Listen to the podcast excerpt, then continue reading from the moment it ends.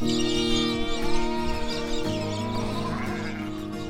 is Women Behind Wool, a podcast introducing you to the female face of the Australian wool industry. Our guest on the podcast today is paediatrician Dr. Meredith Sheil, who created Tri-Solfen, which is the spray on anaesthesia that is used on lambs at mulesing time. So, for this podcast, we probably need to explain mulesing a little bit because you might have heard this term in the news and not really knew, known what it meant. Um, it's a little bit gross, which is probably why it doesn't get explained in detail, but we'll do it. So, mulesing is a surgical procedure that lambs traditionally all went through or go through, um, where the extra skin folds around the breech or the backside area are taken off, um, which is to prevent them getting covered in poo and wee later on, and then flies get attracted to the poo and wee and lay their eggs in the skin folds and essentially start eating away at the sheep. They eat the flesh of the sheep, so it's um can be then a really difficult thing to treat if you imagine thousands of sheep out in the paddocks and you've got to drive around looking to see which ones of these have got it. And if the sheep end up dying from it, it's a horrible, slow, painful way to die. So, mulesing is done um, to prevent that. Enter Dr. Meredith Sheil, who, who is this very unique combination of a paediatrician and a wool grower and a mum. And she put all of her skills uh, to work in at a time when the industry, the wool industry, was under a lot of pressure from animal rights groups to reform their practices. And she developed a solution which was Tri-Solfen that was ethical, it was humane, and it was also completely practical. So it is spray on and it can be used, used in such a large scale across so many Australian farms. And I think she says the uptake was absolutely phenomenal. And now her solution, Tri-Solfen, is used between um, 70 and 8 on 70 to 80 percent of lambs in Australia. What I love about this story is um, you've probably never heard the name of Dr. Meredith Sheil, but we just had to get her onto this podcast because she has done arguably more to bring the Australian wool industry into the 21st century than anyone else in the last 20 years. And she is so ridiculously humble. When you listen to her story, you'll giggle at the fact that she takes no credit for it whatsoever. She talks about this amazing achievement as if it's just um, something that anyone would do in their nine to five job. Yeah, so humble. And I just think that after speaking to her and getting to know her a little bit more personally that she's just so so impressive and if she if there was a wool industry hall of fame then Dr Meredith Sheil would definitely be in it I moved into pediatrics very early on. I was always interested in, I think, helping uh, people that couldn't help themselves, or you know, vulnerable, uh, vulnerable people. Um, and to me, children were the kind of epitome of that. And I moved into pediatric cardiology, uh, which is looking after children with heart conditions.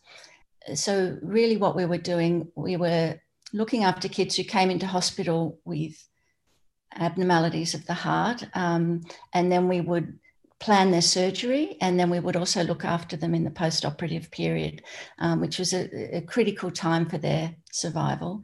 And I had started um, or was just completing a PhD looking at how we could better improve survival in children who underwent heart, surgery at the time when we um, bought the sheep property at Ilford. So I was in a very sort of uh, detailed, complex area of medicine, if you like, um, where uh, a lot of the research work I was doing was looking at um, post operative management, um, wound care, pain mitigation in children having really quite major um, surgery. Why did you buy the farm? That was probably most related to my um, my husband. Uh, I had always loved as a, as a child, I'd always loved um, going out to the country. Uh, I had a, a, great love of horse riding, and um, so in my school holidays, my mother always sent me off to country camp or horse riding camp, and I had always wanted to. Um, I'd always loved that lifestyle, and I'd always wanted to have a property where we could have horses.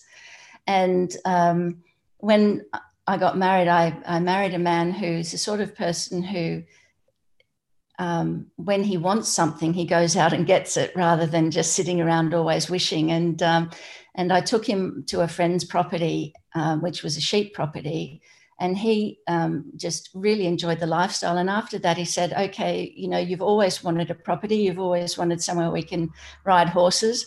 He'd always wanted somewhere he could ride motorbikes, uh, and um, and we'd always, I don't know, I'd always had a great love of wool. Uh, um, and so, yeah, we just sort of bit the bullet and, and, and looked around for a property that we could afford so that was in within sort of three hours of Sydney um, and bit the bullet and jumped in the deep end. Where did this inherent love of wool come from?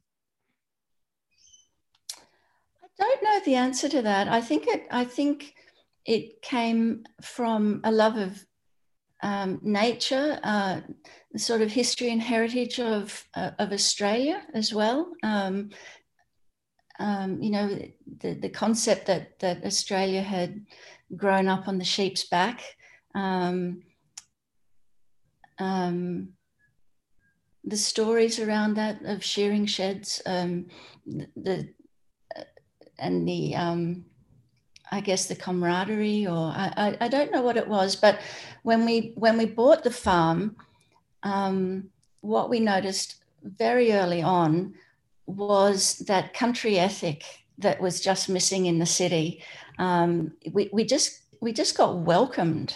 Mm. Um, we used to drive up on a Friday evening, so we'd spend the week at work, and we had a young family at that stage. We used to drive up to the farm on a Friday evening, and arrived to find our next door neighbor had had come into the house and lit the fires hmm. for us and turned on the lights so that you know when we arrived and it's freezing cold up there in the central tablelands in the middle of the night you know the house was warm and welcoming and and you know that sort of um, community spirit if you like is gone from the city i think um, but is still very much alive in the country and um, we just became absorbed as part of that, and uh, it became intrinsic to our happiness, I guess.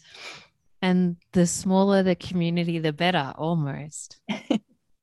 yeah, um, and you know, you, you, when when we'd go up there, we'd end up you, would bump into your next door neighbour, you know, out in the paddocks or something, and you stop for a yarn, and you, you just got to know people, you know, and they got to know you much better than in the city where you know, you, you might not even know your next door neighbor. You hardly ever speak to them, despite the fact you live cheek by jowl. You know what I mean? Mm-hmm. Um, for us, I think my, my husband and I, we spend a lot of time also in a very clinical environment. So, you know, um, very sterile clinical environment. And um, to be able to get out, out to the country and be surrounded by just air, dirt, grass, um, nature, timber. mm. uh, it, it, was very therapeutic. It, mm. You know, it was good for the soul. And I and I think the love of wool is a part of that. Just the natural, biodegradable, um, raw, natural um, feeling that you get from it. The softness, the lanolin, the smell of it, the um, the sounds and sights of, of you know sheep being mustered by dogs and rolling up the fence lines and uh, the dirt and dust. And I, it, it's a complete antithesis of the sort of sterile, clinical, intense environment that, that we've spent most of our lives in the rest of the time. As soon as you bought the farm, did you buy your fine wool merinos? And why? Yes, we started off with 400 uh, wethers and um, and built up our understanding and knowledge of, of uh, how to manage sheep and how to produce wool um, slowly over time. So we didn't actually have our first ewes probably um, until about 2003, our first drop of lambs um, around 2003, 2004. Okay. And why did you why did you choose merinos? You could have had cattle. Well, the country where we are is probably not good enough carrying country for cattle. We a few people do run cattle, but it's mostly merino country. Um, it's sort of steep, steep, light grazing country, and um, but I also, you know, we also uh, just really like the idea of raising animals for, for wool rather than meat production. Um, I can't explain why that was. That was just um, something that it was kind of in, uh, maybe it was just that whole um, sort of love I had for the history and heritage of, of uh, Australia, colonial Australia, Australia, if you like, and and and the um, the wool industry. Does that stem, just wanting to be part of wanting to be part of that maybe? Does that stem from a a, a person who influenced you as a child or an experience that that you had when you were growing up? I wonder. Possibly because we were very good friends with. Uh, if, if, if so, it'd be because of our friendship with um, the Olsen family, uh, who had a, a, a, grazing merino property at, at Goulburn. Um, and we used to visit down there. Um, probably the first time that I visited shearing sheds and saw um, merino farming in action um, was was down on the merino property at Goulburn. And I mean, it's it's stunningly beautiful country. It's um, wool. Once you feel wool shorn from a sheep, it's it's hard not to fall in love with it. Freshly shorn wool. Um, so it might have been just that combination of uh, experiencing that when we went to Goulburn. And was that when you were a child? No, that was when I was in my late teens and early 20s. Yeah. Mm-hmm. Up until then, um, most of my country visiting had been for horseback riding. So it had mostly been on probably um, uh, mixed farming, mixed farming stations with cattle and sheep. So you mentioned that in 2003, so about four years after you bought your property, was your first lambing. Um, what did you and Matt think when the first time that you saw lamb marking and mulesing?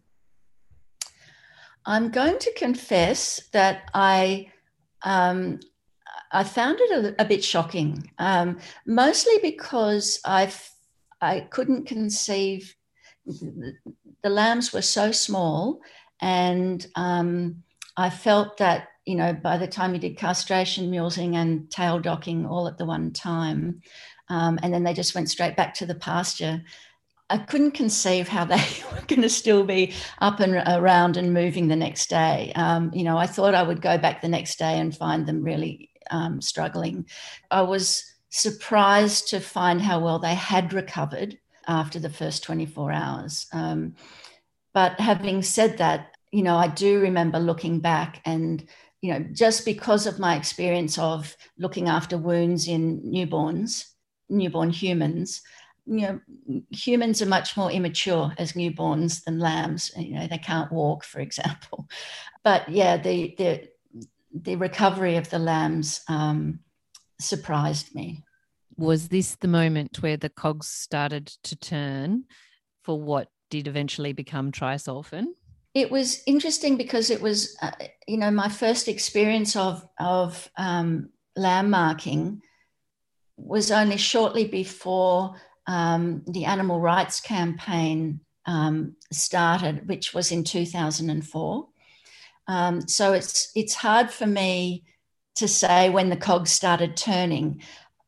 But you know, when the animal rights campaign started, one of the things that they were um, saying was that they were accusing farmers of cruelty, um, which I felt was unfair. Um, but I also, um, they were accusing farmers of skinning animals alive without anaesthetic. Um, and, and what I, um, just the combination of the work that I'd done in newborns um, obviously with open heart wounds, and you know, visualizing what had happened with lambs um, with marking, it triggered the thought process that there wasn't anything available for farmers to use. Um, I, you know, I understood that the procedure needed to be done and why it needed to be done. But what occurred to me was there was nothing there for farmers to use to treat the wounds in any way, whether it was, um, you know, for pain relief, but also for blood loss and also for antisepsis. And, you know, those are basic things that we do for wound treatment in humans. That was where the, the thought processes started uh, around, you know, well, why is there nothing there and what can we do to um, adapt you know I, I, understood that that we couldn't just take what we do in um, infants and newborns and and apply that to in the field use for um, marking where you might be doing you know hundreds of lambs a day out out in the outback somewhere. General anesthesia for example knocking them out um, or even local anesthesia injecting local anesthesia um, was not going to be practical and was not necessarily going to be safe and effective in those environments. And so it started me thinking, well, how can we adapt what we do know and what we have to at least um, deliver a, some sort of pain relief and some sort of wound care? And so that's where the cogs started to turn. What was the catalyst for you really starting to take it seriously and to take action on developing a product? I think that sprung from conversations around a barbecue table with our friends, the, the Olsons. Um, they, you know, we, um, as I said, you know, they were involved with the wool industry as well. Um, and, we, and pretty much everyone in the wool industry at that time was having discussions around the, you know, what, what was being said about wool growers.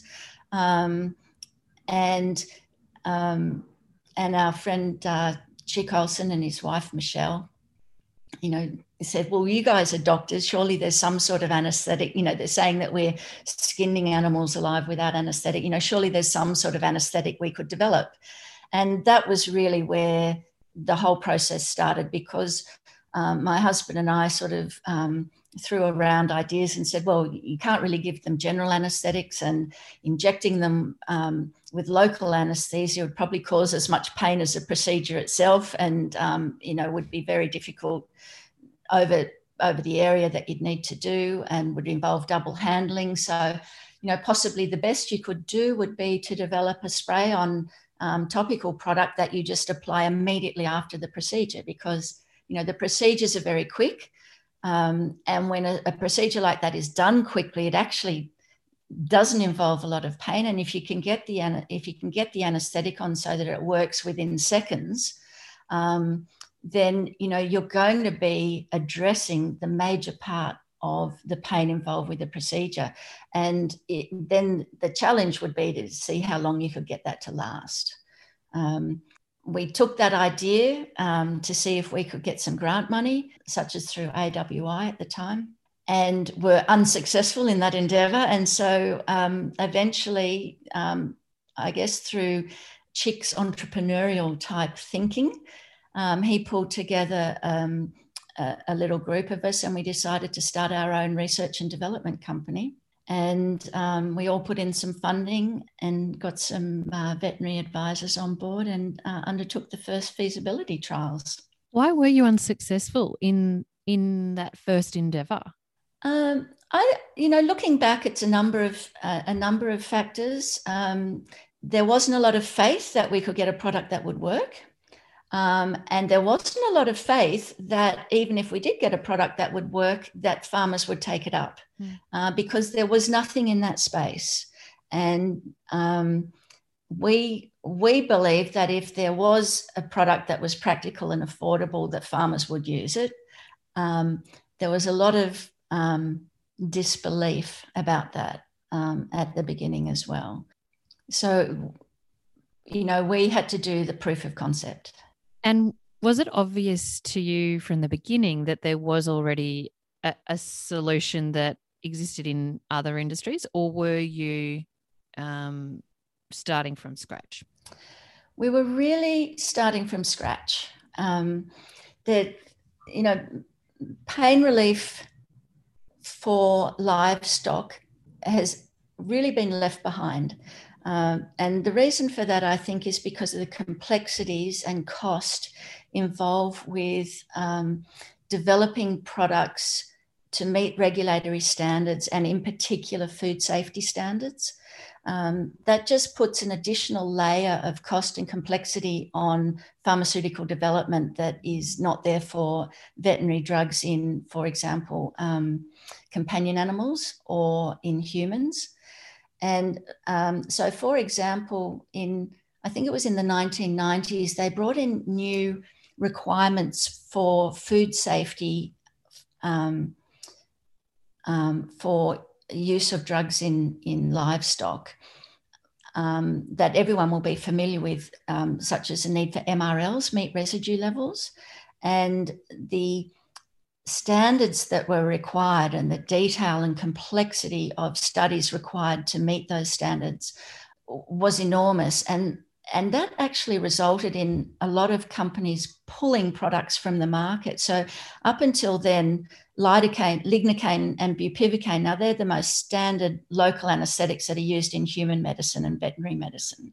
Um, they're, they're the most lidocaine's the most common one used.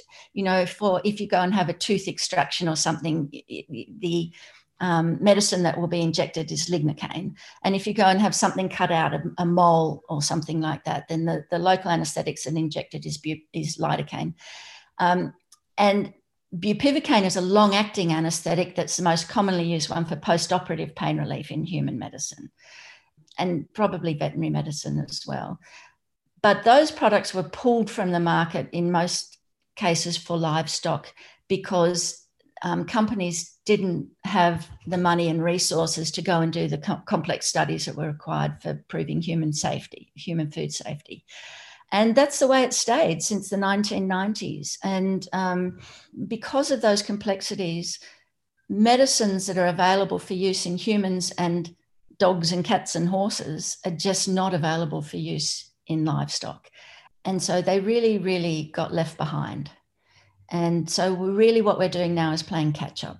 So how many years was it when from from your when you started up your uh, own research and development company to Tri-Solfen being in the market? We started um, the preliminary work on it in my memory is 2004.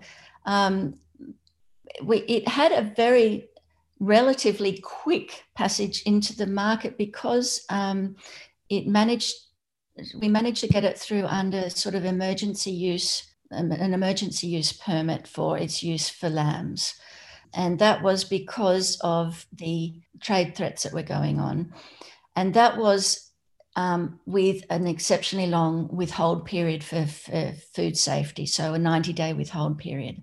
Um, now, that that was not a problem because um, for these particular uses that, that we've been developing product use, um, it's for use in animals when they're newborn or you know within the first weeks of life. And they don't go to market for years or months you know months or years after that. So having a long withhold period like that is not a is not a problem for on-farm use. Um, and and the APVMA was able to approve use of the product under under those sort of circum uh, emergency permit circumstances. And what we did um, was collect data from the first thousands or tens of thousands of cases of uses, which help support the um, the follow up formal registration of the product um, um, over time. So the actual product registration um, took several years. Although it was already in use. Yes, it was yes. in use under an emergency use permit. Okay.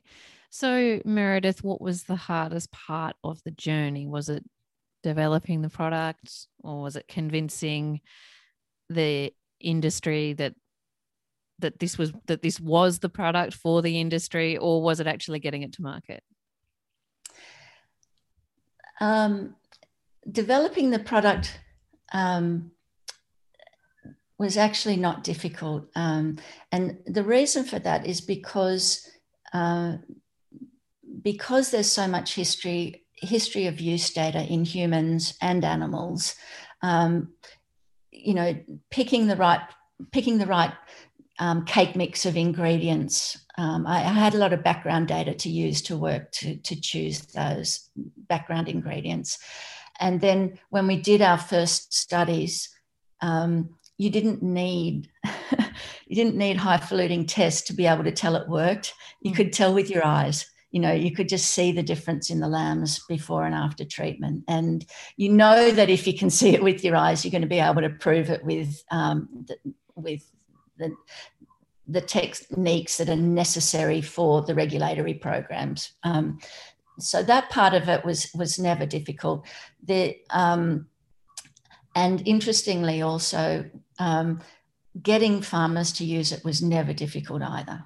Um, you know, we were just we were amazed, but also vindicated, I think, in how rapidly it was taken up by Australian wool growers, um, and it just sort of proved my my point that the problem was not that um, farmers were cruel. The problem was that they didn't have any products to use, um, and and I think that getting a product into the market and the response of farmers uh, across Australia, wool growers across Australia, in taking it up, that has what is what has changed the market. You know, it's it's kind of proven to other people that there is a market for for pain relief products out there, and that's sort of driven not just uh, our ongoing program because we've expanded. It was initially approved for mulesing, and we've expanded that to castration and tail docking in lambs and then also castration and disbudding in calves.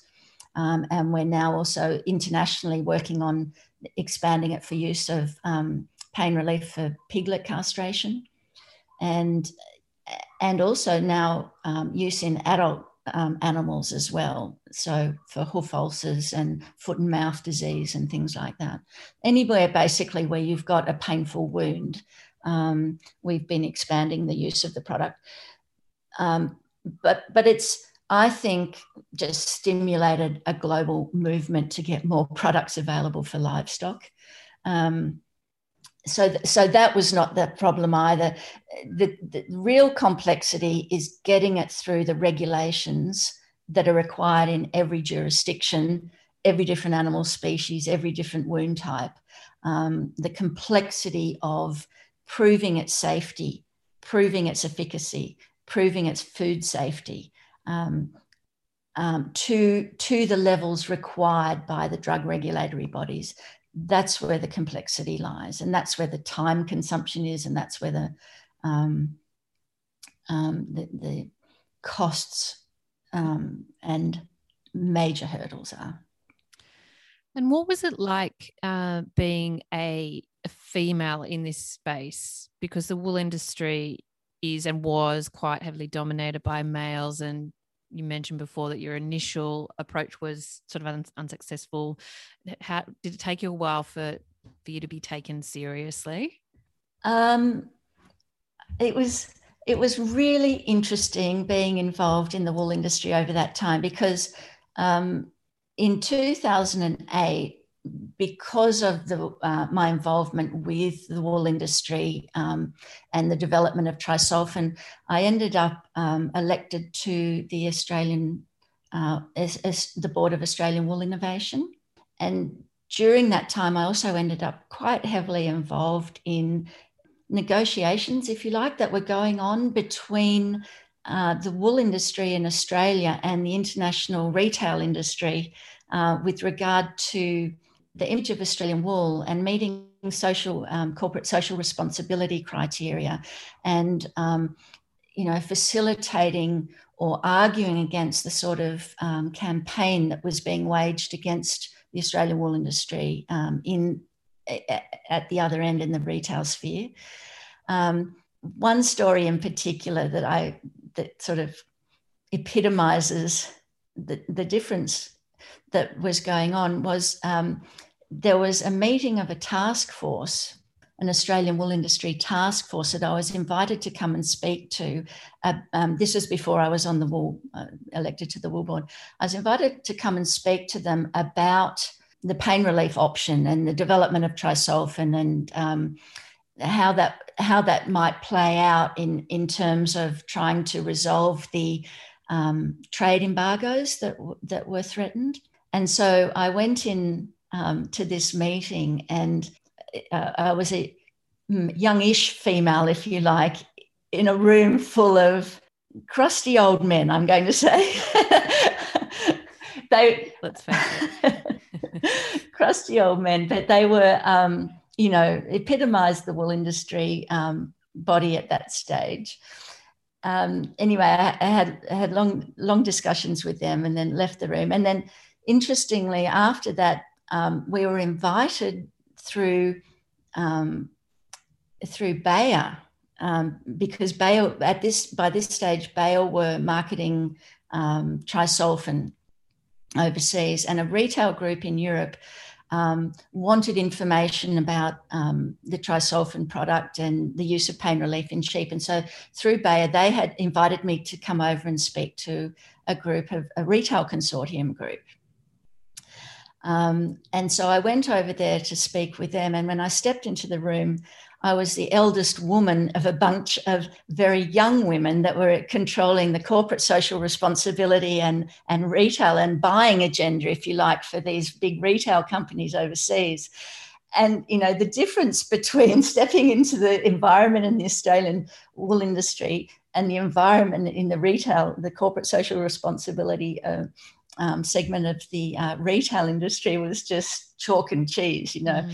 And I think I have felt all these years uh, working on the wool board as a little bit of a bridge, if you like, between um, city and country, um, um maybe the sort of more modern female ethos. Uh, I'm not going to say that it is a female ethos, it's a more modern, you know, the more modern um, welfare corporate social responsibility um, movement. Mm. and the more traditional more traditional farming movement. But yeah i felt like a bridge between the two. And and it's not because one is more welfare conscious than the other. It's just they speak a different language. Mm. Yeah, and did you feel um, some comfort in that you were effective in that way, that you were able to provide a, a bridge between something so important? Look, I hope I, I have been. And, um, you know, my experience on the wool board was um, that it certainly evolved over that time. You know, I, uh, it evolved from um, when, when I started on the wool board, AWI was responding to the campaigns with threats of legal action. Um, and by the time I left the wool board, you know, we had a um, comprehensive program of, of, sort of stepwise improvements of, of how we could um, move forward with stepwise improvements in animal welfare, but also how we could better articulate um, the welfare standards of the, you know, the high welfare standards of the Australian wool industry and the care and compassion, if you like, of, of Australian wool growers um, to the world. So, um, you know, there was a, an enormous evolution during that time. Mm. Less um, defensive, more proactive. Yeah, absolutely. Meredith, do you know what the percentage is now of the industry that uses Tri-Solfen? I believe about between 70 and 80% of lambs marked are treated with Tri-Solfen. It's, it's enormous, um, particularly considering the logistics logistic constraints, you know, of a, a, large number of properties, just in terms of where they're located and um, environment and uh, access to access to medications. Um, but you know, the uptake has been has been phenomenal. Can you believe what you've been able to achieve for an industry that you never grew up a part of and that you just love and you've got this unique set of skills to to offer? Can, can you do you reflect on that? I do. I, I reflect on how fortunate I've been. You know, just I feel like a little bit of I've been really fortunate to be in the right place at the right time. I've I've I've been fortunate in the way that um, the wool industry has um, people in the wool industry have accepted me and worked with me. You know, we've had farmers across the length and breadth of Australia offer up offer up their properties for us and, and properties for us to do trials on, um, um, give us feedback on on you know the use of the product and and how we how we could improve it. And you know people come up to me all the time. I, I just i feel fortunate. I feel blessed. Um, i just feel lucky. We to, think you should to... be celebrated more? Because what you've achieved is probably the single best innovation and solution for the wool industry ever Oh, I don't know about that, but what um, uh, you know, it's and and and I certainly haven't done it on my own. It's the wool industry, the wool growers of Australia have been part of it, critical in part of it. I couldn't have done it without them. And as as have my partners, um, you know, Chick and Michelle Olson and our third partner, Alan Giffard and his wife, Steph. As a researcher, um, you know, I play a certain role, but you know, I can't stress the importance of having a good business manager and, and commercialization partner. You know, people with those sort of skills form part of a critical team when you're developing um, new products and pharmaceuticals.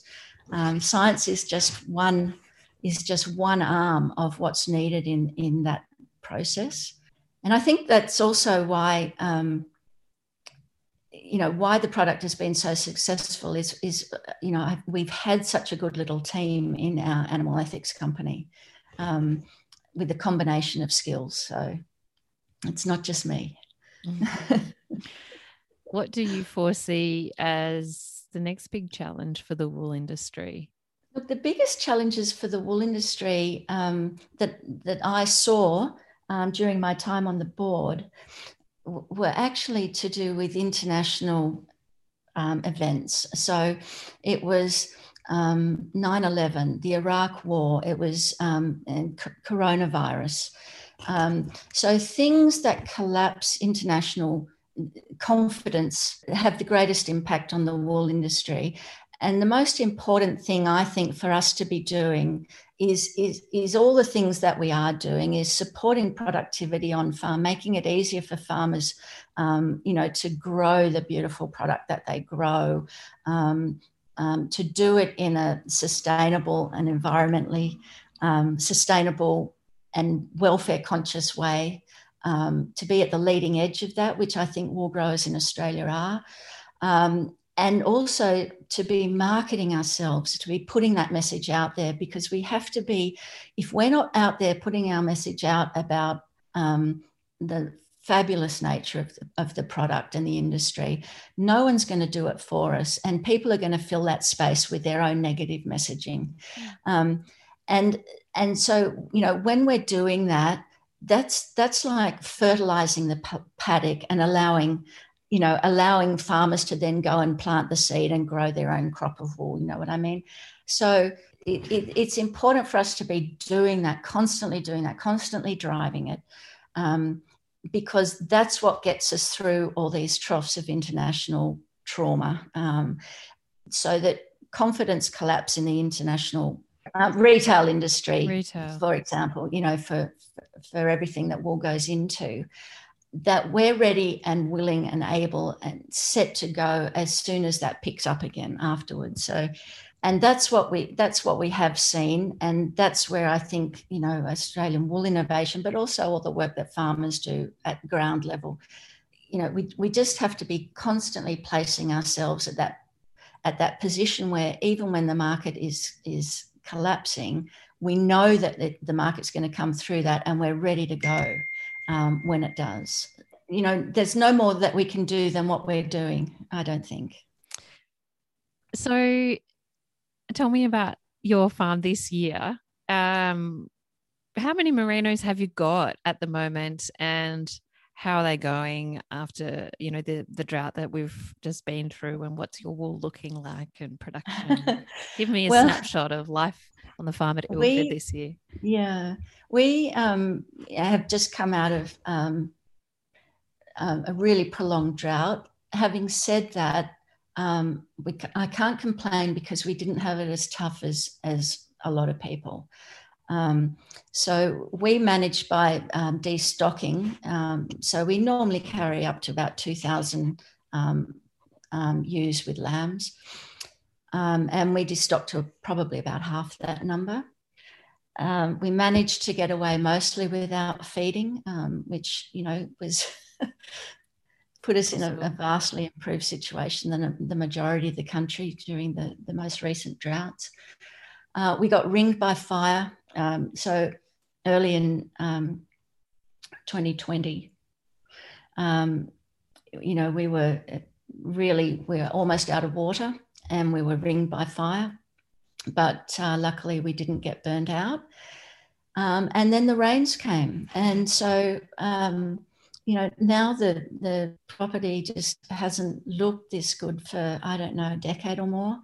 Um, we're rebuilding our sheep numbers, and um, the wool that we've produced is because of uh, until recently, until uh, this, until recently, you know, lack of weed. Um, the wool has just been spectacular we're now participating in that rejuvenation, if you like, that's going on ac- across New South Wales in most regions, and it's just phenomenal to see. You know, um, the change in mood, um, people coming out of their fear and depression, um, the working together that happened during the fires. Um, it's um, just it, it's it's one of the only good things that happened in 2020. You know, the rest of the world was just going into um, collapse with coronavirus, and yet the uh, the regional areas of Australia were going through a revival. So it was one of the things that kept us going. Absolutely. Tell me, how often do you get to the farm? How much time do you spend there? And what's your favorite job? we mostly get to go um, to the farm on weekends, and then of course we'll go in school holidays and when um, when there's a week, a shearing week, for example, we'll we'll try and organise to be up there. Um, favorite farm job.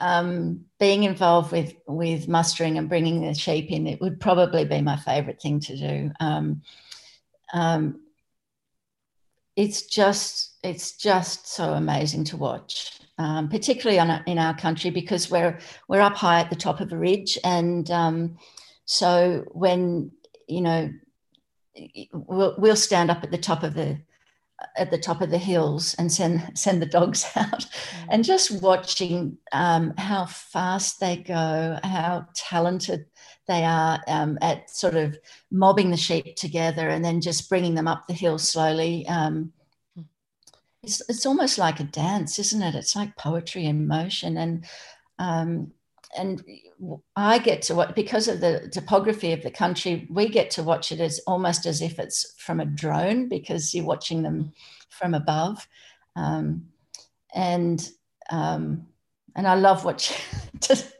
love watching the, the interaction of the sheep. People always think of sheep as not being in particularly intelligent. I just think that they have got their own unique intelligence. I love when you go to muster them you go out and you'll think that there's not a sheep in the paddock, but if you look carefully, you can just see a line of eyes, you know, lined up across the, the back of a ridge, and they've got their eye on you, but they're. um, I, I think they've just got their own intelligence. I love watching the interaction between sheep and dogs. Um, and yeah, obviously working in the in the shearing shed as well. So, well, Meredith, thank you so much for sharing your story with us. It's uh, it's been an absolute pleasure. So thank you. Well, thank you. Thank you for listening to the Women Behind Wool podcast. If you like what we're doing here, please help us to spread the love for wool. You can share this episode on your Instagram stories, and if you subscribe to iTunes, a fresh episode will be waiting for you each Monday morning. Our website is womenbehindwool.com.au. Stay warm and rugged up in your wool, and we'll be back with you next week.